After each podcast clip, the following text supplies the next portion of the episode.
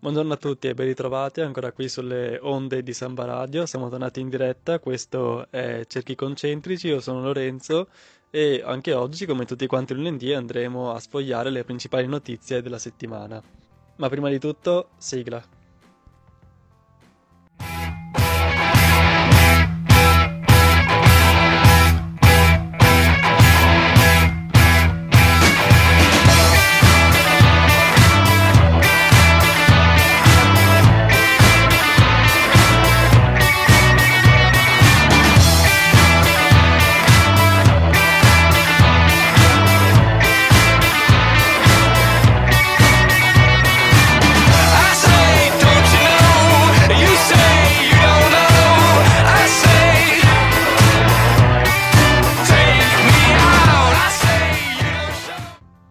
Eccoci tornati dopo la sigla Take Me Out dei Franz Ferdinand e partiamo direttamente dal meglio della settimana, cioè quali sono stati i grandi avvenimenti di questa settimana.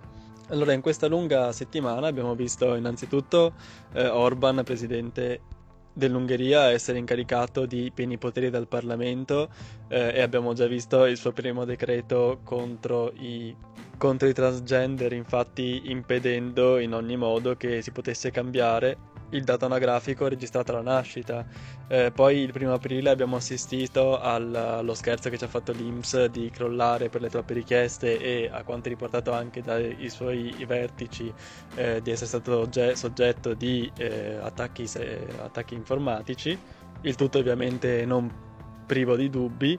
Abbiamo assistito al eh, ormai diventato famoso discorso di Urbano Cairo e i suoi dipendenti, ormai diventato famoso, anzi è anche stato fatto un remix eh, tra la canzone di Bob Dylan, Murder Most Fall, eh, con il discorso di Cairo, molto divertente.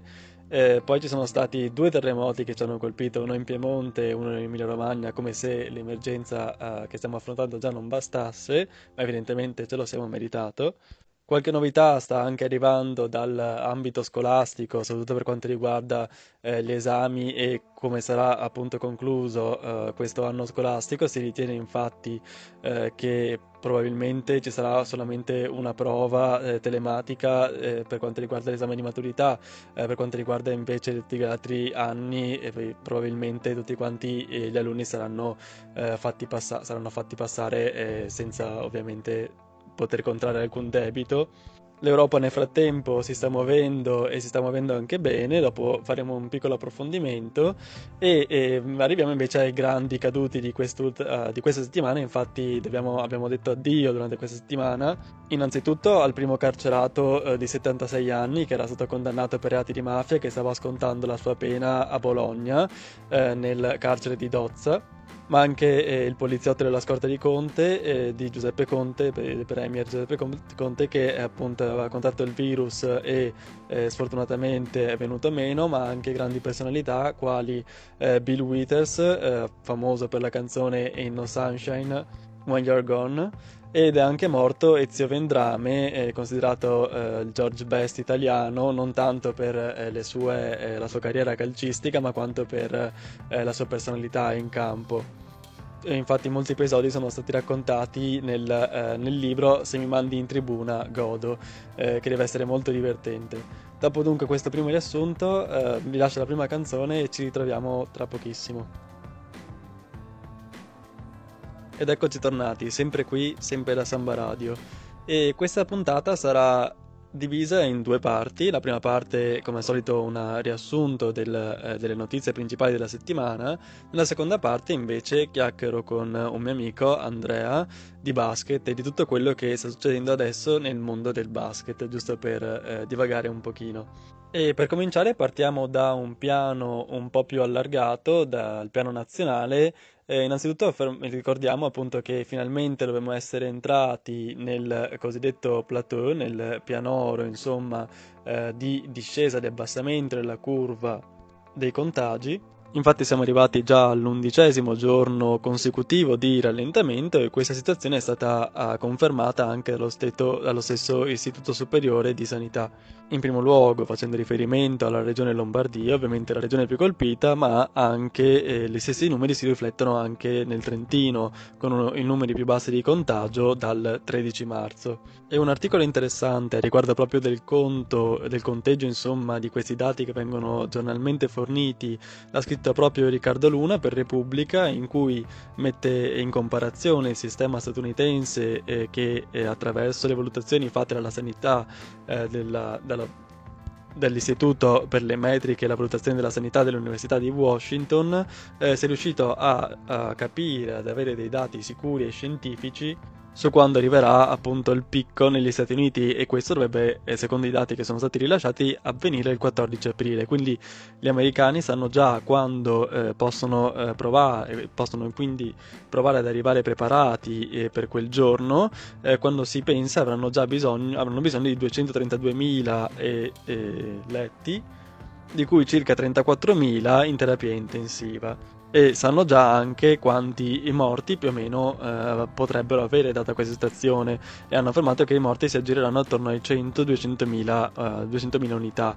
Quindi in realtà quello che vuole sottolineare in questo articolo Riccardo Luna è proprio il fatto che mentre in America riescono ad avere dei dati scientifici su come dovrà, uh, cosa, dovrà, cosa dovrà succedere perché queste sono state eh, le premesse in Italia invece dobbiamo avere tutti i giorni eh, il nostro bollettino per sapere quali sono stati i dati senza poter avere avere il, la, la minima percezione di quello che succederà nel futuro. E rimanendo sempre oltreoceano, mi sembra anche opportuno riportare eh, l'analisi che è stata fatta, la seconda analisi che è stata fatta dall'Harvard Business Review eh, sulla, uh, su come l'Italia ha appunto affrontato la, uh, la diffusione del Covid-19 e se infatti inizialmente eh, l'Ateneo aveva lodato la decisione italiana anzi riconosciuto l'onore alla decisione italiana di chiudere tutte quante le attività commerciali e servizi, in un secondo momento invece ha, ha sfoderato la spada e adesso ha tirato fuori le critiche per, il, eh, per come è stata affrontata questa situazione in Italia, affermando che c'è stato un fallimento sistematico nel riuscire ad, ad, agire rapidamente ed efficacemente in base alle informazioni esistenti, partendo proprio dal presupposto che comple- non c'era una vera e propria completa mancanza di conoscenza di ciò che dovesse essere fatto, in quanto comunque si era già avuto un esempio dalla Cina di come era stata affrontata questa emergenza. Gli esperti infatti hanno criticato innanzitutto eh, i provvedimenti graduali, affermando che i decreti in Italia, eh, che appunto gradualmente hanno intensificato l'isolamento sociale, eh, non sono in realtà un metodo efficace, ma sarebbe stato più efficace chiudere con un unico decreto eh, tutte quante le attività fin da subito. Inoltre eh, il paese, eh, sempre dal, punto di vista dei, degli, degli, esperti, degli studiosi, non è stato all'altezza eh, nel tracciare la linea dei contagi e ancora adesso infatti, soprattutto in relazione alla, alla provincia del Trentino, ci siamo resi conto di quanto importanti siano i tamponi. E anche fra i punti deboli dell'attività italiana c'era quella della raccolta dei dati ovviamente. Quindi, insomma, se in un primo momento siamo stati lodati, adesso in realtà eh, è stata ridimensionata e anzi siamo stati criticati per come successivamente abbiamo eh, reagito contro questa emergenza. E tra l'altro il Trentino si è classificato proprio come una tra le regioni in Italia che ha affrontato nel modo meno opportuno questa emergenza. Infatti, ehm, in realtà lo stesso ex rettore dell'Università di Trento, Davide Bassi, eh, che lo è stato dal 2004 al 2013, professore di fisica sperimentale, ha su un suo blog personale tenuto monitorato lo sviluppo del contagio del coronavirus in varie regioni italiane, facendo analisi e anche approfondimenti, oltre a sviluppare anche altri eh, grafici molto interessanti. Vi consiglio di seguirlo. E infatti riporta come la provincia di Trento è all'interno della, uh, all'interno della della penisola l'amministrazione che ha fatto meno tamponi di tutto quanto il nord Italia e successivamente tra appunto i criteri le cause che secondo lui eh, hanno portato all'espandersi così alla diffusione così ampia del virus eh, in alcune regioni tra cui la Liguria e il Trentino di sicuro il fattore turismo è uno uh, dei fattori più importanti. Infatti Per quanto riguarda i decessi, il Trentino mostra una tendenza che è addirittura peggiore rispetto a quella della Liguria, che è una regione eh, con la popolazione più anziana in tutta Italia anche se in realtà comunque eh, rispetto ovviamente a questi risultati non si possono dare delle spiegazioni troppo semplici ma bisogna considerare molti fattori. Eh, interessante è invece che comunque Davide Bassi abbia sottolineato come il comune di Ledro eh, sia considerabile come una piccola Bergamo della provincia di Trento, infatti eh, lui afferma che pur non, essendo, esse, pur non essendo ancora disponibili i dati eh, delle RSA, cioè per le residenze sanitarie per gli anziani eh, rispetto al resto della popolazione sarebbe, eh, sarebbero invece necessarie per poter, afferma, per poter confermare l'ipotesi che in realtà eh, le, la diffusione così ampia si è proprio cominciata all'interno di un focolaio eh, non controllato che si è diffuso all'interno di una residenza per anziani anche se comunque non bisogna disperare troppo perché come nelle altre, come dicevamo prima, come anche nelle altre regioni sta succedendo, anche in Trentino i, i, il contagio si è stabilizzato, sta raggiungendo il livello appunto del plateau di cui parlavamo precedentemente.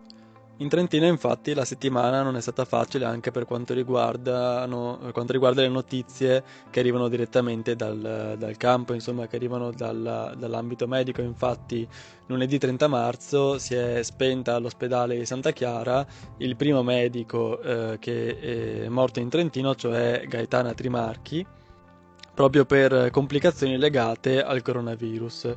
Un medico di medicina generale, cioè in poche parole un medico di base che eh, sarebbe, avrebbe contratto il virus proprio in, facendo una visita ad uno dei suoi pazienti e infatti successivamente eh, dei dubbi sono stati sollevati dagli stessi sindacati, dalla CISL FP, eh, cui, eh, chiede, per cui si chiedeva appunto di eh, avanzare un'indagine interna alla stessa APS per poter eh, scoprire se effettivamente la dottoressa fosse stata fornita eh, dei dispositivi di protezione individuale nel momento di, in cui è andata a visitare il paziente. E questo infatti è stato sollevato soprattutto per le questioni relative allo scontro con la provincia eh, tra eh, l'ordine dei medici e la provincia di Trento per eh, ottenere un maggior numero di mascherine e di dispositivi di protezione individuali che come sappiamo eh, sono molto rari eh, in queste ultime settimane eh, difficili da reperire.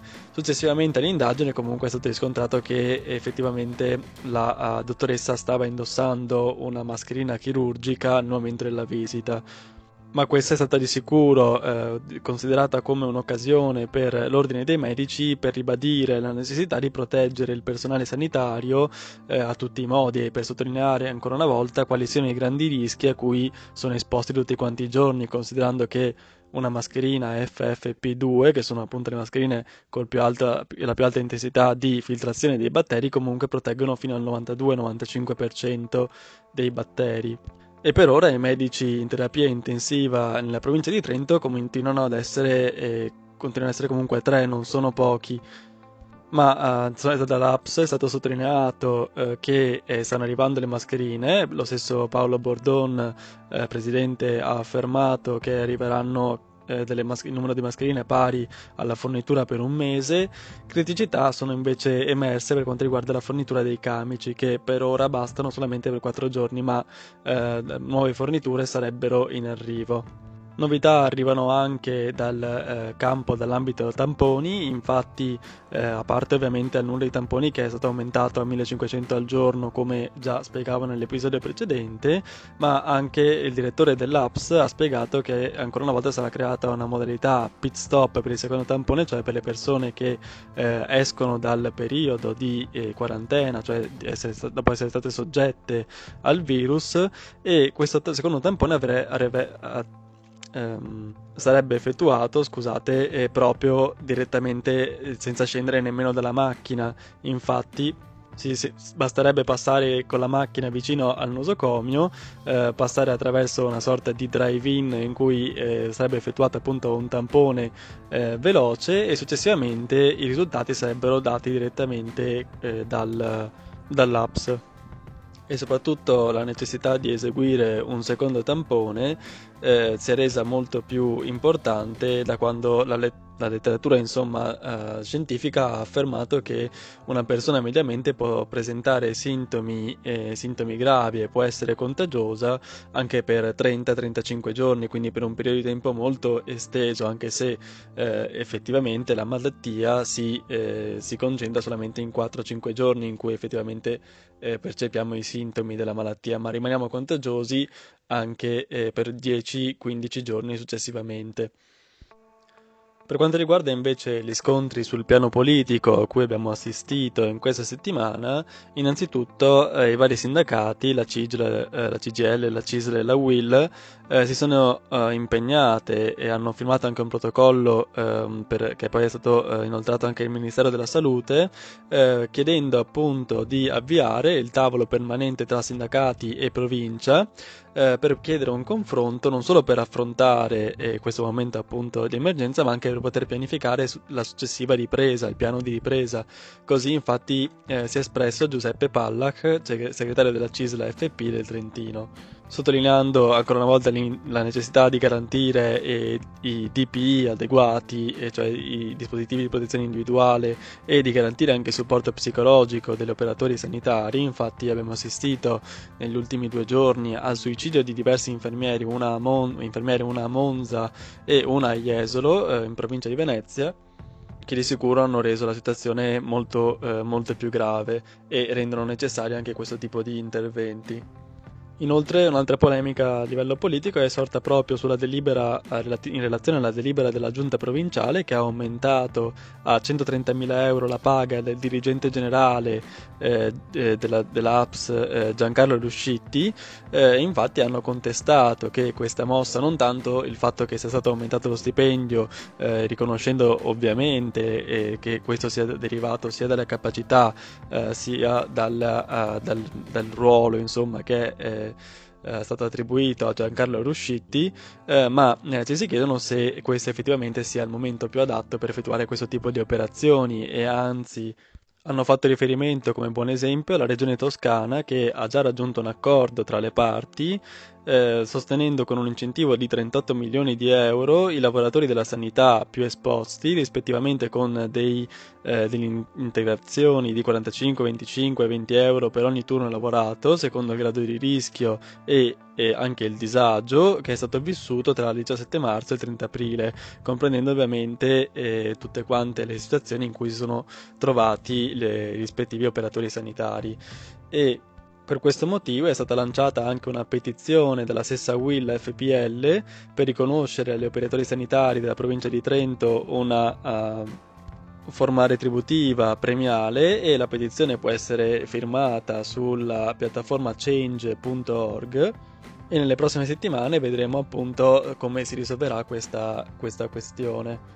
E per quanto riguarda le ultime notizie eh, proprio arrivate dalla PAT, eh, innanzitutto sono stati bloccati e blindati, anzi 5 comuni, eh, Vermiglio, Canazei, Campitello di Fassa, Borgo Chiese e Pievi di Bono Prezzo, eh, che sono stati appunto ehm, chiusi nel senso che sono state create delle sorte di cinture di controllo straordinarie per ehm, effettivamente vigilare sul rispetto delle regole, in quanto in queste località il contagio ha raggiunto dei livelli molto importanti, superiori superiori al 2% della popolazione e per questo motivo sono state attivate le misure più restrittive eh, controllo appunto della popolazione e lo stesso presidente della provincia di Trento Maurizio Fugatti ha affermato che eh, cominceranno con una fase di sperimentazione dei test serologici per poter dare la pat- cosiddetta patente di immunità alle persone e potergli permettere appunto di, eh, di girare e, e, di anche andare a fare semplicemente la spesa, avendo in questo modo una diagnosi eh, indiretta e rivelando la presenza degli anticorpi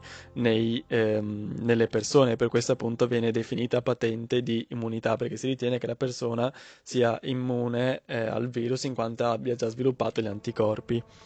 Inoltre la provincia ha anche eh, deciso di affidarsi ad un duplice gruppo di eh, tecnici ed esperti per poter eh, risolvere questa, uh, questa, emergenza, un gruppo di analisi di scenario, un altro gruppo tecnico-operativo eh, per poter mettere in campo delle misure concrete sia nel breve che nel medio-lungo periodo, eh, quindi sia per risolvere la situazione attuale sia per eh, evidentemente ehm, riuscire a programmare una... Uh, un piano per il futuro e ehm, queste, questi due gruppi di tecnici saranno coordinati dallo stesso assessore allo sviluppo economico e lavoro Achille Spinelli eh, e accompa- anche eh, accompagnati dall'assessore all'agricoltura Giulia Zanotelli e ehm, com- l'assessore all'artigianato, al commercio e al turismo Roberto Failoni e tra i grandi tecnici chiamati troviamo Andrea Fracasso, eh, un economista, eh, Massimo Pizzato che io stesso avevo intervistato eh, in qualche episodio precedente,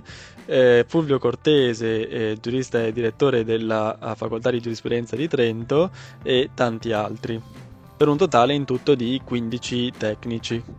E ora, prima di lasciarvi all'intervista con Andrea, redattore Lega, della rivista Lega Superbasket, eh, volevo però finire con un ultimo approfondimento eh, che appunto ho trovato molto interessante su ciò che fino ad ora l'Unione Europea ha fatto per noi, eh, redatto da uh, Andrea Fioravanti per l'inchiesta in cui appunto fa un riassunto di tutte le misure che sono state adottate fino adesso dall'Unione Europea per, eh, per, rispondere in un qualche modo insomma, a tutte le critiche che sono state fatte fino adesso, soprattutto dai partiti di opposizione eh, cui, che manifestano appunto contro eh, l'inerzia dell'Unione Europea confermando come i due aiuti più concreti sono arrivati dalla, dalle istituzioni europee. Innanzitutto, infatti, la Commissione aveva sospeso il patto di stabilità e successivamente la Banca Centrale Europea ha approvato il Pandemic Emergency Purchase Program, ovvero il PEP, un piano di acquisto di titoli di Stato per 750 miliardi di euro Inoltre eh, sottolinea che dall'inizio dell'epidemia il meccanismo di protezione civile dell'Unione Europea ha confezionato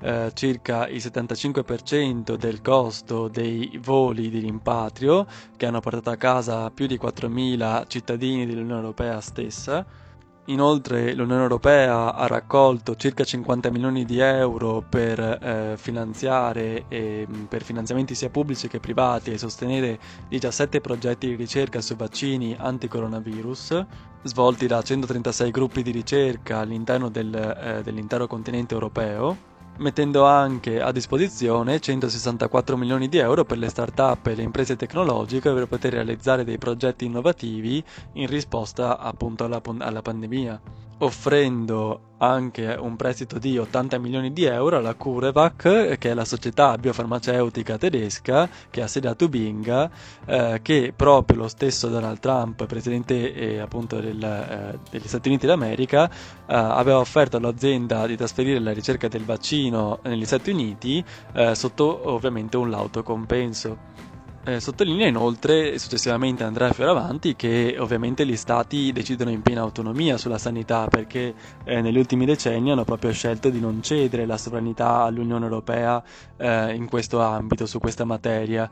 E i trattati eh, di, eh, permettono solamente all'Unione Europea infatti di sostenere, di coordinare o di complementare l'azione eh, privata degli stessi stati membri e comunque infatti stessa, dalla stessa commissione dell'Unione Europea è stata formata una task force eh, di esperti che è composta principalmente da epidemiologi e virologi eh, di diversi stati membri, tra cui anche e ovviamente i rappresentanti italiani, eh, proprio per delineare gestion- la gestione del rischio e, e il rappresentante italiano, eh, scusatemi mi sono dimenticato di dire il nome, è Maria Rosaria Capobianchi, direttrice del laboratorio di virologia dell'Istituto Nazionale Malattie Infettive Lazzaro Spallanzani di Roma. Poi c'è stato anche il lavoro ovviamente più pesante, che è stato quello in realtà di togliere i divieti di esportazione del materiale sanitario che erano stati imposti dai vari stati nazionali, infatti se la Francia e la Germania, ma anche eh, la Repubblica Ceca, eh, la Grecia, altri stati insomma, dell'est europeo hanno sbloccato a metà marzo le esportazioni di mascherine verso l'Italia, proprio nel momento più critico, è stato proprio per la eh, pressione continua del, del commissario Thierry Breton, che ha lavorato di concerto con il ministro dello sviluppo economico italiano. Tutto questo per sottolineare come in realtà l'Unione Europea c'è sempre ed alcune volte è anche difficile rendersi conto eh, di quanto attive siano eh, le istituzioni europee e quanto e anche eh, penetrino concretamente all'interno delle nostre vite eh, di tutti i giorni, la nostra vita di tutti quanti i giorni. E con questo eh, anche un ultimo ricordo ad Antonio Megalizzi studente dell'Università di Trento e radiofonico per eh, Eurofonica, che ricordiamo ancora una volta. Con questo io vi lascio alla- a ad una breve pausa e poi all'intervista con Andrea. Eccoci allora arrivati in questa conversazione, questa insomma chiacchierata che volevo introdu- a cui vi introduco ovviamente il mio amico che si chiama Andrea. Ciao Andrea. Salve a tutti. E lui è una, lui insomma scrive per due diverse riviste relative al basket eh, che fanno capo ovviamente a, a quale associazione? Superbasket nello specifico, la testata registrata è Superbasket. La testata registrata appunto eh, come Superbasket che troviamo online, eh, ma anche in formato cartaceo una volta al mese, giusto? Mm, magari no, nel senso una volta sì, purtroppo con la crisi del cartaceo è stato ridimensionato il piano di stampa, quindi fino in edicola solo nelle occasioni principali, quindi ad esempio la guida per la Coppa Italia nei primi mesi dell'anno, come è successo a febbraio, poi in teoria di solito in condizioni normali ci sarebbe anche la guida ai playoff della Serie A e di solito si esce anche a, verso la fine dell'anno con, con, uno speciale o di presentazione dei, dei top profili del campionato italiano o con qualche argomento particolare, insomma. Dopo c'è anche la parte riguardante il basket americano, che è di American Super Basket, che in genere esce come rivista eh, autonoma, se così si può definire, a, all'inizio della stagione NBA, appunto per presentare le varie squadre.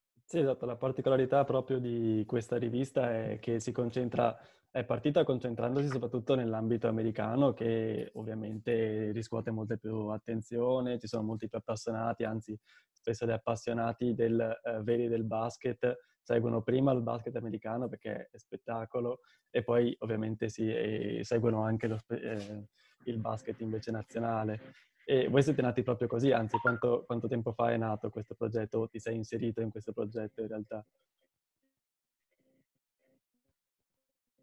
Allora, la, la, testata di per sé nasce prima degli anni 2000, parliamo del 1900, quindi intorno agli anni 80. E come hai detto bene te, eh, parliamo di una testata che si è occupata fin da subito del, del basket americano e che eh, andava, è stata una delle prime riviste, sono la prima rivista a livello italiano occuparsi molto nello specifico del, del mondo della pallacanestro, quindi era molto seguita e una volta era addirittura settimanale se non vado errato. Poi piano piano le, le produzioni appunto sono dovute essere ridimensionate, si è passati a una produzione mensile. Beh, prima ancora che è, è nata ancora prima che si sviluppassero i social network, quindi l'unico modo esatto. per vendere era farlo cartaceo, insomma. Esattamente, era quando il cartaceo era ancora nel suo nel suo, nel suo apice. Dopo ovviamente negli anni 2000, negli anni 2000 con l'avvento dei, dei, social e di tutti i siti web dovuti, si è dovuta adattare la testata e di conseguenza è nato il sito superbasket.it e raccoglie al suo interno anche la sezione sul basket americano. E sì, purtroppo con il discorso della crisi del cartaceo sono diminuiti notevolmente i numeri prodotti. Però sono aumentati i follower, almeno quello. Eh, sì, diciamo che da, dall'altro lato tecnicamente essere, dovrebbe essere aumentato il seguito, ecco. ecco. Allora, insomma, data la tua comunque pluriennale esperienza come redattore ormai all'interno di questa associazione, eh, parliamo un po' allora di basket, entriamo nel vivo. Ormai i campionati, alcuni stanno chiudendo, anzi alcuni hanno già chiuso, come abbiamo saputo ormai da qualche giorno. Infatti ho letto che eh, è uscita già la notizia che i campionati di Serie 1 e Serie 2 femminile eh, italiani saranno in realtà eh, già considerati definitivi, quindi chiusi. Ma cosa succede invece per gli altri? Esatto, no? eh, devo dire che è una situazione abbastanza variegata all'interno delle diverse nazioni europee. Eh, Premetto che la, il basket italiano è stato il primo, è stato sostanzialmente la, l'Italia è stata la nazione guida nella chiusura del campionato, qui poi si sono adattati Spagna, Germania, via via tutte le altre nazioni europee. L'ultima, le ultime due che hanno ceduto sono state Gran, la, il Regno Unito, che si, consideriamo ancora europeo anche se è uscito dal, dall'Unione Europea. E, Ma gioca ancora all'interno della, della Coppa Lega, la Coppa di Lega europea? Eh, non ci sono, eh, il sistema funziona tramite qualificazione e il mm. Regno Unito non ha, non ha squadre che partecipano all'interno della competizione, delle competizioni europee. Diciamo. Ok, quindi insomma non è uscito ma lo fa da, lo dimostra già con le sue qualità. Sì, hanno comunque il loro campionato che non so, purtroppo non è, io non lo seguo, non credo sia anche particolarmente seguito a livello europeo il campionato britannico, è una sorta di Premier League loro, ecco, però non, sono mai stati famosi, insomma, per... Ci sarà anche un perché, insomma.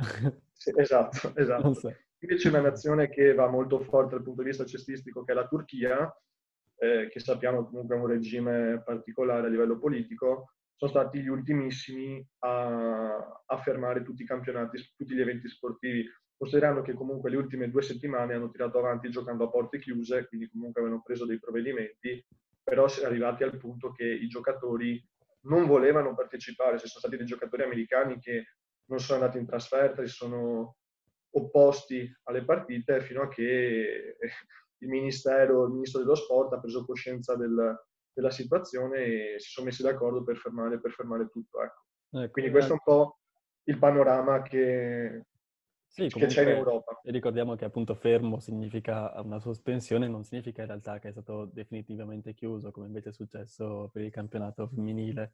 Questo significa che probabilmente riprenderà, insomma, in un qualche momento. Eh, allora, anche qua la situazione è molto, non, è, è molto, varia, nel senso che, ad esempio, la serie femminile, la Lega femminile, le sono state addirittura le squadre, eh, mi sembra un paio di settimane fa o comunque una decina di giorni fa, a mandare una lettera e a chiedere la cancellazione definitiva del campionato, richiesta che è stata accolta in sede di Lega e, e quindi i campionati sono stati definitivamente cancellati. Una situazione completamente, direi, opposta la troviamo sul fronte del basket maschile per quanto riguarda quello di alto livello, perché i campionati regionali sono già stati tutti soppressi. Infatti tu sei anche un giocatore di basket, ricordiamo. Io giocherei sì a livello di promozione, esatto, nella provincia di Venezia e essendo un campionato a livello provinciale è stato soppresso come, come tutti gli altri eventi provinciali e regionali. Ahimè, però la situazione è questa. Per quanto riguarda le serie più alte, quindi parliamo della A, A2, serie B, la situazione è ancora un po' particolare. Per quanto riguarda la, la massima serie, che del resto è anche quella più, più seguita, eh, la situazione è questa. La, la Lega Basket eh, spererebbe in una ripresa entro fine giugno, per concludere anche il più presto possibile. Tuttavia è un'opzione che si eh, diciamo, funzionari della Lega si sono resi conto che al momento è molto, molto difficile che si realizzi. C'è stata una proposta da parte del, dell'amministratore delegato della Virtus Bologna, Luca Baraldi, che sarebbe stata quella di riprendere il campionato a luglio, quindi la stagione 2019-2020 a luglio per poi finire, credo, sforando in agosto con i playoff e dopo iniziare anche la stagione successiva tirando un dritto sostanzialmente, quindi senza nessuna pausa. I problemi però ovviamente sono tanti. Uno, non si sa ancora nei mesi estivi come sarà la situazione sanitaria in Italia. Il secondo è che i, sfortunatamente i palazzetti italiani non sono eh, tutti a norma e soprattutto giocare d'estate all'interno dei palazzetti che diventa hanno dei problemi a livello strutturale diventa, sì, diventa sostanzialmente un inferno. E l'altro problema sarebbe quello dei contratti dei giocatori, perché la maggior parte dei contratti scadono a giugno e di conseguenza ci si troverebbe a eh, terminare la stagione a luglio e ad agosto con dei roster, delle rose completamente diverse. Poi bisognerebbe vedere anche a livello finanziario, i premi finanziari che hanno le squadre, perché se uno deve rinnovare dei contratti o acquisire di nuovi giocatori, molto dipende anche dalle risorse economiche. Sì, perché poi andrebbe a opporsi anche al mercato di fatto, perché se il mercato comincia a... adesso non so quando cominci per il basket, so solamente quando comincia per il calcio, ma eh, quando comincia insomma il mercato penso sia di sicuro prima di luglio. Sì, sì, è una, una volta finita la, finita la, stagione, quindi verso fine giugno, mm. iniziano le operazioni di solito, e, però appunto con, con, il problema che le squadre ci stanno rimettendo un sacco perché mancano gli introiti derivanti da, ovviamente dai biglietti. Eh sì. eh, tra l'altro non so se ci siano eh, se siamo in corso delle operazioni di rimborso per gli abbonati, perché eh, ovviamente chi a inizio anno eh, paga un abbonamento, acquista un abbonamento, vorrebbe usufruirlo, cioè pensa di usufruirlo per tutta la stagione, invece mancava a spanne direi quasi un terzo, un quarto ancora della stagione da giocare, senza contare appunto la fase finale dei playoff, che è quella più seguita, quindi non so se le squadre si, si adopereranno per, per dei rimborsi. Beh, questo vedremo poi dal punto di vista finanziario, sappiamo che è un po' un casino. Abbiamo visto che li- i giocatori della Juve si sono fatti dimezzare lo stipendio, adesso non so Mhm. se tutti quanti, in tutte quante le categorie sportive riusciranno a fare questo. Quindi, Sono, per quanto riguarda la Serie A, sono in corso delle trattative tra il sindacato dei giocatori e la, la Lega, eh, scusami, e i club. I club punterebbero a una riduzione del 30% degli stipendi, tuttavia il sindacato ovviamente gioca a a livelli più bassi, esatto, e quindi punterebbe più a un 10-15%. Bisogna comunque evidenziare che alcune squadre hanno già trovato degli accordi, ehm, mi viene in mente Venezia, Cremona o anche Milano, dove sono stati effettuati dei tagli del 20%. Quindi Eh, alcune squadre hanno già trovato comunque degli accordi con i propri giocatori. Sì, sì, in modo privato. E invece tornando un po' a come era, come aver lasciato il campionato, insomma, interrotto eh, prima dell'emergenza, quali erano i risultati eh, del campionato? Chi è che c'era in testa? Chi è che c'era, come stava andando, insomma, anche per fare un po' il riassunto di quello che è stato il campionato fino a qua. Allora, bisogna dire che eh, fondamentalmente quest'anno abbiamo assistito a un, sì, può essere finito un dominio della Virtus Bologna. Virtus Bologna che è ritornata in Serie A, ha fatto subito degli, degli investimenti eh, dispendiosi perché ha preso un grandissimo giocatore come Milos Teodosic e ha, riformato un, un gruppo acquisendo dei giocatori molto validi sotto tutti i punti di vista. È una squadra che è coperta su tutti i ruoli, ha una panchina molto valida, grandi protagonisti, esprime anche bel gioco e diciamo che ha sempre tenuto la testa del campionato senza fatica. Ha perso qualche partita, ma il 90% delle volte ha sempre espresso buon gioco, ha sempre controllato, quindi diciamo che è stata un po' la dominatrice del campionato.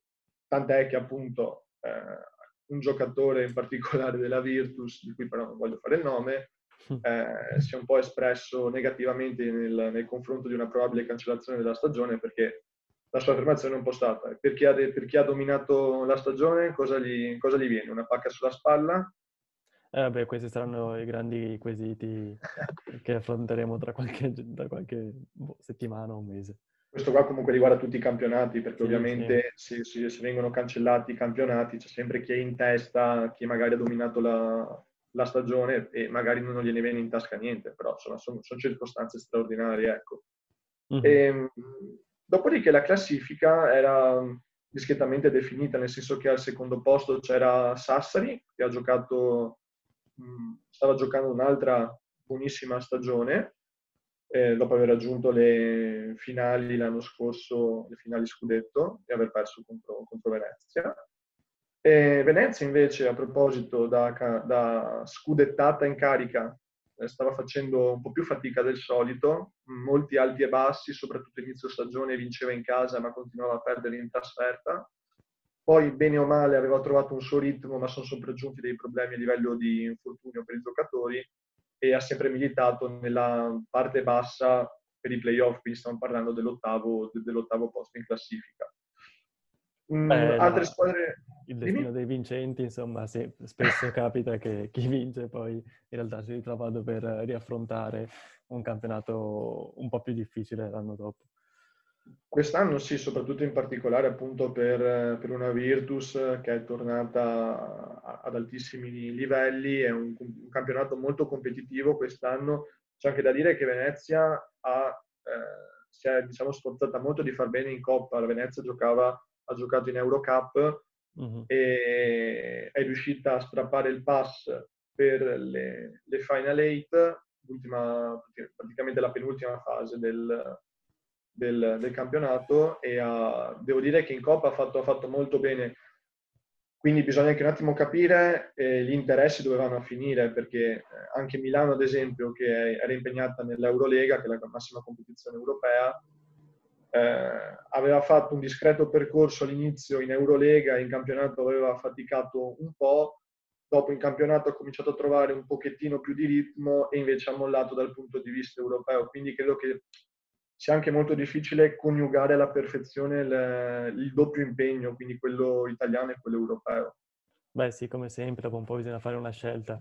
D'altronde eh, dall'Europa vengono sempre anche più soldi, più si, più si riesce ad andare avanti eh, Certo. rispetto al campionato. Però comunque questa era insomma la situazione, diciamo, nazionale, invece la situazione in America, che so che comunque tra, tra gli ultimi articoli che hai scritto eh, ce n'era anche uno relativo alla- al sistema pensionistico americano che eh, sembrerebbe essere molto interessante e anche molto eh, innovativo, diciamo, dal nostro punto di vista, dal nostro nazionale punto di vista, perché non esiste infatti un sistema pensionistico eh, per quanto riguarda i giocatori, di, sì, esatto, i giocatori di, di basket eh, in Italia. Sì, per molti versi, ma eh, bisogna partire dal presupposto che la base culturale a livello sportivo in America è decisamente diversa rispetto alla nostra. Basti pensare agli- ai campionati del college, quindi si parte anche già dalla high school, quindi dalle scuole superiori, poi c'è anche l'università. Eh, loro tengono, ci sono un sacco di premi a livello di borse di studio per, per gli atleti che, che si mettono in particolare risalto quindi in America c'è una concezione dello sport totalmente diversa. È Concezione un dello sport sistema molto complicato di selezione di giocatori che poi andranno a, eh, che poi andranno a giocare nelle grandi squadre. Sì, però comunque bisogna dire che i ragazzi che fanno sport sono sempre molto sostenuti fin dal, dal liceo. Eh, in Italia di solito, eh, di esempi ci sono, si tende un- è, difficile coniugare lo studio allo sport, cioè sono capitati casi, ma nel senso, qua si sa come funzionano le cose, in cui magari addirittura il qualche docente storce un po' il naso perché uno studente è molto impegnato a livello sportivo e, e quindi c'è un po' un conflitto di rendimento, magari rende bene a livello sportivo, però studia poco e quindi a scuola va male e ci sono questo tipo di difficoltà. In America è diverso, nel senso se uno, se uno studente va molto bene nello sport e riesce a raggiungere dei livelli discreti a livello scolastico, ci sono insomma dei, dei sostentamenti molto importanti. Diciamo che compensa il livello educativo intellettuale. Sì, non, non- è che tutti, diciamo, tutti i campioni possono essere anche dei grandi, dei grandi geni, anche se comunque eh, nel, nel- Beh, sono dei geni, di esatto. persone, di persone che comunque sanno, sanno il fatto loro, non è che siano completamente... Beh, sono comunque dei oh. geni dello sport. Esatto, esatto. Ma ci vuole comunque una, una mentalità particolare per giocare a alti livelli, perché oltre ad avere un fisico ovviamente sviluppato, molto fa anche l'intelligenza a livello di gioco. Certo, certo. È una di- Per quanto riguarda, riguarda, se dopo vogliamo approfondire il discorso della NBA, eh, diciamo che il basket americano ormai è fermo da metà marzo, però la situazione è completamente diversa rispetto alla nostra, nel senso che la, la NBA è una sorta di mega azienda privata che si gestisce un sacco di cose, fattura miliardi, stiamo parlando tra i nel 2019 o due anni fa dove aver fatturato tra i 5 e i 6 miliardi e ogni squadra ha un grosso valore, ha una grossa, una grossa potenza economica che riesce a autosostenersi, diciamo. Sì, tra poco diciamo avremo- avranno pure un PIL loro. E loro, ma loro è proprio è, un- è come se fossero un piccolo stato perché si, si- si gestiscono qualsiasi cosa. Loro, per dirti, le, le varie società, i vari campionati sportivi, parliamo quindi della NBA, della NHL, della NFL, sono stati i primi a tirare i remi in barca, vista la situazione di emergenza, e a chiudere tutte le, a um, cancellare tutte le partite previste per evitare appunto gli assembramenti negli stadi e non, non c'era nessun provvedimento da parte, da parte del governo, da parte del presidente a riguardo. Sono state E loro che di prima... Eh, esatto, sì. diciamo che il, il comportamento di Trump non è stato proprio al momento all'altezza Diciamo della che anche della lui ha un'intelligenza propria. Sì, forse lui andava bene. No, per amor di Dio, Trump lo, lo- conoscono tutti come multi, multimiliardario, credo sia più che multimilionario, quindi credo che nella vita il suo successo l'abbia fatto. Non, non so bene che tipo di mentalità abbia a livello imprenditoriale, ma qual- qual- qualche tipo di intelligenza deve averla, qualche scelta giusta nella vita credo l'abbia fatta. fatta. ecco. Per essere finito, per essere finito là, là dov'è. Vabbè, No, però ehm, tornando al, al discorso NBA, eh, sì, hai- come hai detto te prima, c'è questo discorso del, del sistema pensionistico eh, della NBA, che è un caso unico a livello sportivo e è molto, è molto ben sviluppato, nel senso che si è puntato molto, soprattutto negli ultimi, negli ultimi anni, a occuparsi dei giocatori che smettono, che appendono le scarpette al chiodo e restituiscono la divisa e la borsa, e per il post carriera professionistica.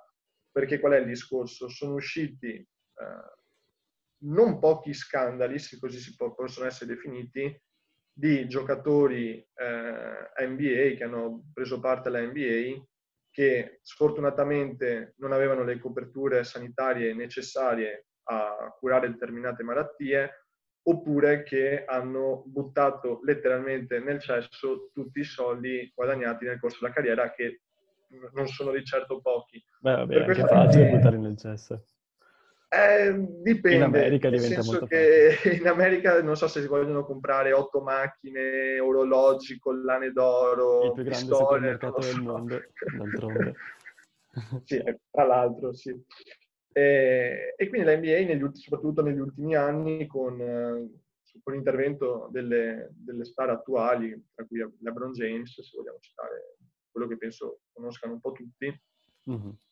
È intervenuta nel- nell'implementazione di un sistema pensionistico efficace che, tra i vari benefici, garantisce la copertura sanitaria a vita del giocatore e, nel caso di chi ha prestato servizio, diciamo, per più di dieci anni, se non vado errato, l'estensione dell'assicurazione sanitaria a vita è estesa a coniuge e a figli. Inoltre sono presenti dei sistemi educativi a livello finanziario, appunto, per eh, evitare gli scandali che, che sono avvenuti negli anni nel passato e per insomma, insegnare ai giocatori ad investire nella, nella maniera corretta i propri soldi. Quindi Beh, comunque- credo che questo sia un caso, un caso veramente unico a livello, a livello sportivo. Beh, comunque è interessante che sono partiti da livelli, da, diciamo, compensi pensionistici eh, non tanto alti, si aggirano infatti sui 300-400 dollari al mese eh, di media. No, a- attenzione, però 300-400 dollari per anno giocato.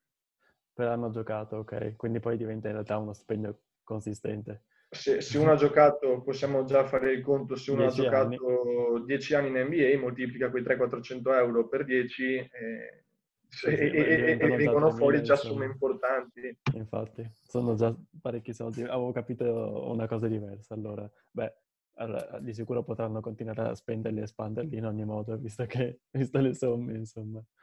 Eh, sono somme decisamente importanti che fanno anche capire un po' quanto sia effettivamente il fatturato di, di- di un'associazione come, come la NBA. Mm.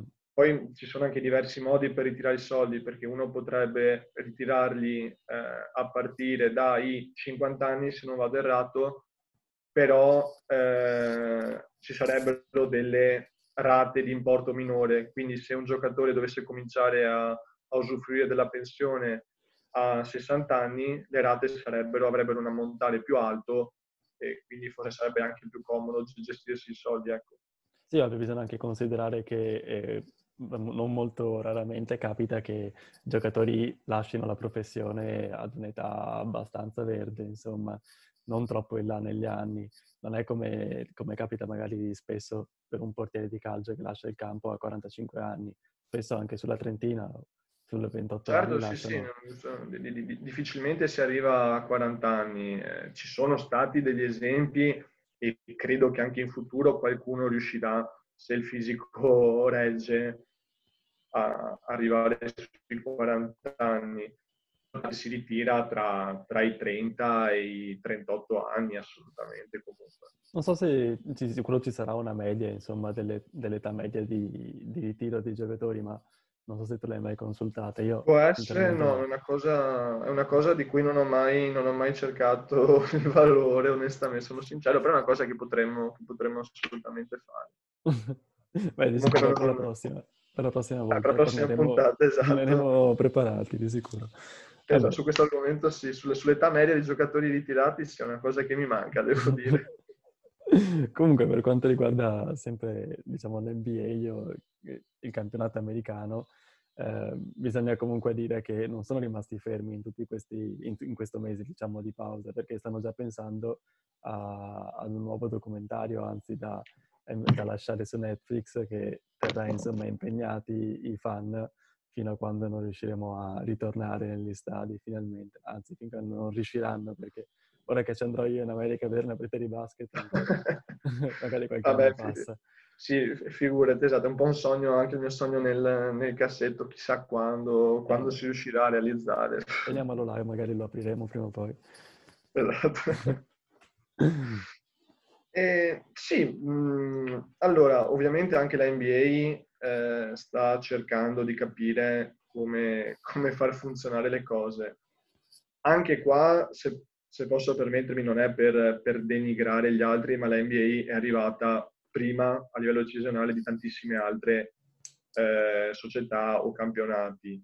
Eh, la NBA vanta una grande struttura a livello organizzativo e credo che ci siano vari segnali che, che lo dimostrano. Uno tra uno tra i tanti è appunto il fatto di non lasciare i giocatori o comunque i tifosi completamente con le mani in mano e quindi si è attivata su diversi fronti. Partendo dal basso, partendo dalle franchigie, da diverse squadre NBA, innanzitutto hanno fornito ai rispettivi giocatori che magari non avevano delle, dei, delle, delle attrezzature per allenarsi a casa, hanno svuotato le proprie palestre e hanno portato del materiale, hanno spedito del materiale a casa dei giocatori e vengono fatte... ciascuno. Esatto, sostanzialmente sì, il peso da un chilo, un chilo ciascuno. un chilo ciascuno, esatto. E, ehm, regolarmente durante la settimana vengono svolte in videochiamata eh, delle sorta di preparazioni fisiche, ecco, se così possono essere definite. Quindi i giocatori di sicuro non vengono lasciati con le mani in mano. C'è anche un punto di vista psicologico ehm, su cui le squadre stanno lavorando. Eh, chi è intervenuto prima degli altri sono stati gli Charlotte Hornets, il cui allenatore ha, ha, deciso di investire il tempo utile, che insomma, in questo stato di quarantena è molto a disposizione, facendo analizzare insieme ai propri giocatori, ecco, al proprio staff, dei video delle proprie partite giocate durante l'anno, ma anche di alcune partite dei playoff, ad esempio, del passato, che possano spiegare o mettere in evidenza per i giocatori alcuni schemi, alcuni movimenti. Quindi si lavora molto anche dal punto di vista tattico o comunque psicologico, nonostante la, la, lontananza. Ecco, le analisi sui video si possono fare lo stesso anche, anche in videochiamata.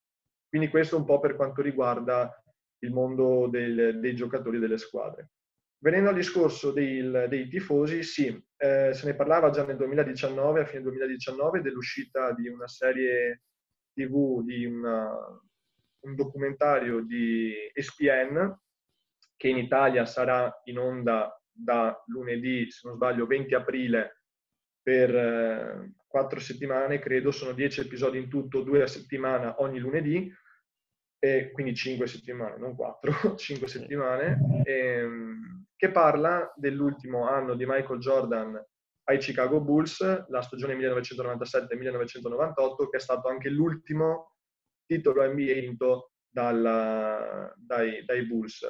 E uno potrebbe pensare che sia un documentario come tutti gli altri, un miscuglio di video, di highlights delle varie partite, invece sarà mostrato per la prima volta molti, molti video e molte interviste inedite eh, raccolte appunto dalle telecamere di, di ESPN.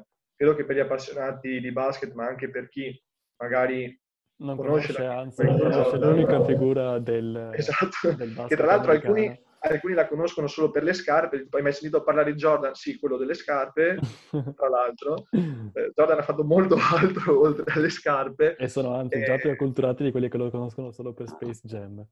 Eh, tra, tra, l'altro, esatto, esatto, Ah, ma tesoro, è quello che, gioca, quello che ha fatto il cartone animato con Max Bunny. E... esatto, proprio eh, no, quindi per chi, per chi, è curioso sull'argomento, credo sia bellissimo documentario da, da non perdere. Ecco. Inoltre, sempre per i tifosi, per tenerli un po' occupati, è stato organizzato un torneo di NBA tra, mi pare, eh, otto giocatori coinvolti, eh, sì, otto giocatori devono formare un tabellone, sì, in cui è una sorta di playoff e si scontrano in una partita secca giocando alla PlayStation, all'Xbox, eh, l'uno contro l'altro, fino a che ci sarà un vincitore appunto di questo torneo su NBA 2K. Tra l'altro, sistema che ho sentito, deve essere notizia fresca di, credo, la giornata di ieri, verrà ripresa anche qua da noi proprio i giocatori di calcio, un torneo di FIFA se non vado, se non vado errato.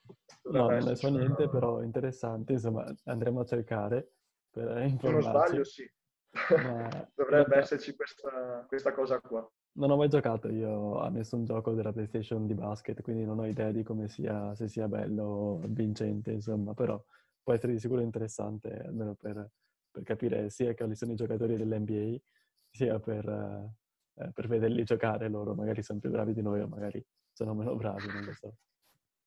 Sì, anche, anche, qua non, non, conta tanto chi è forte sul campo, bisogna vedere chi è che si è allenato di più a giocare ai videogiochi. Eh, esatto, magari il, più scarso del campionato andrà a vincere. Sì, cosa che tra l'altro può essere molto probabile, tant'è che nella, cosa, nella prima giornata del, di questo torneo che è stato venerdì, l'ultima testa di serie ha già battuto la prima abbastanza nettamente, mi sembra abbia vinto 15 punti di scarto, per dire. Ah, Quindi... perché sono anche divisi in squadre poi i giocatori? No, ogni giocatore può scegliere la squadra che vuole. Ah, okay. Mm, per esempio Kevin Durant, che era il, la testa di serie numero uno, perché le teste di serie andavano in base al punteggio che il videogioco stesso eh, assegna ai giocatori. Kevin Durant è uno okay. dei più forti del, del, della NBA e era la testa di serie numero uno, però evidentemente non va benissimo, non è così fenomenale con i videogiochi, ha mm. perso contro, la, contro, l'ultima testa di serie che se non sbaglio è un giocatore dei Miami Heat, ma comunque ognuno poteva scegliere qualsiasi squadra. Okay. Durant giocherebbe in Nets, è infortunato, ha saltato, saltato tutta la stagione, però ha, ha, non so, non mi ricordo anche più che squadra avesse scelto, non so se i Bucks o qualche altra squadra. Quindi ognuno può scegliere la, la squadra che gli pare, non è vincolato dalla squadra di appartenenza. Anzi, forse è meglio perché, come sappiamo, il momentum nei videogiochi dei, della PlayStation è molto, molto eh, può cambiare sostanzialmente il risultato, diciamo, alla fine. Esatto. Quindi si sceglie sempre il più scarso, sperando che l'altro scelga il più forte. Comunque, per questa, per questa, conversazione io ti ringrazio, anzi ci hai tenuto compagnia per, per questa puntata di lunedì. Grazie a te per l'ospitalità. Saluta chi vuoi, insomma. Saluto mamma, papà e Franco, grandissimo Franco, che non può mai mancare. Ciao Franco, ti voglio bene. e un saluto a tutti. incomodo lui. Sì, Franco non può, non può, mancare, sarà anche incomodo, ma Franco è immancabile in qualsiasi puntata radiofonica o televisiva, Franco non può mancare. E un saluto a tutti gli ascoltatori, ovviamente. Con questo ti ringrazio ancora una volta e anzi a presto, buon lavoro e continua ad aggiornarti sulle notizie che poi aggiorni anche noi. Grazie mille, un saluto a tutti e buon lavoro anche a te. Ciao, ciao Andrea. Eccoci tornati e dopo aver salutato Andrea, ci tenevo prima di lasciarvi alla favolosa musica di Samba Radio, eh, farvi un'ultima, uh, darvi un'ultima informazione. Infatti, due, ehm, due, ragazzi di Trento, Giulio Michelon e Alvise Zanardo, hanno sviluppato un'applicazione, anzi una web app, cioè un'applicazione a cui eh, si può accedere attraverso un sito come se fosse un normale sito internet che si chiama Trentino a domicilio, eh, in cui appunto hanno cercato di raggruppare tutte quante le attività esercenti servizi a domicilio all'interno della città di Trento e, nel, nella provincia di Trento, eh, proprio per venire incontro ai consumatori e ai clienti che eh, di fronte ovviamente a tutti quanti i servizi che in questo momento si stanno attivando eh, possono sentirsi spaesati o possono non sapere eh, quali, su quali siti o quale piattaforme, eh, su quale piattaforme andare per poter cercare questi servizi. Quindi veramente un servizio molto utile, tutto quanto in modo gratuito. Con questo io vi saluto e vi lascio alla musica di Samba Radio. Ciao!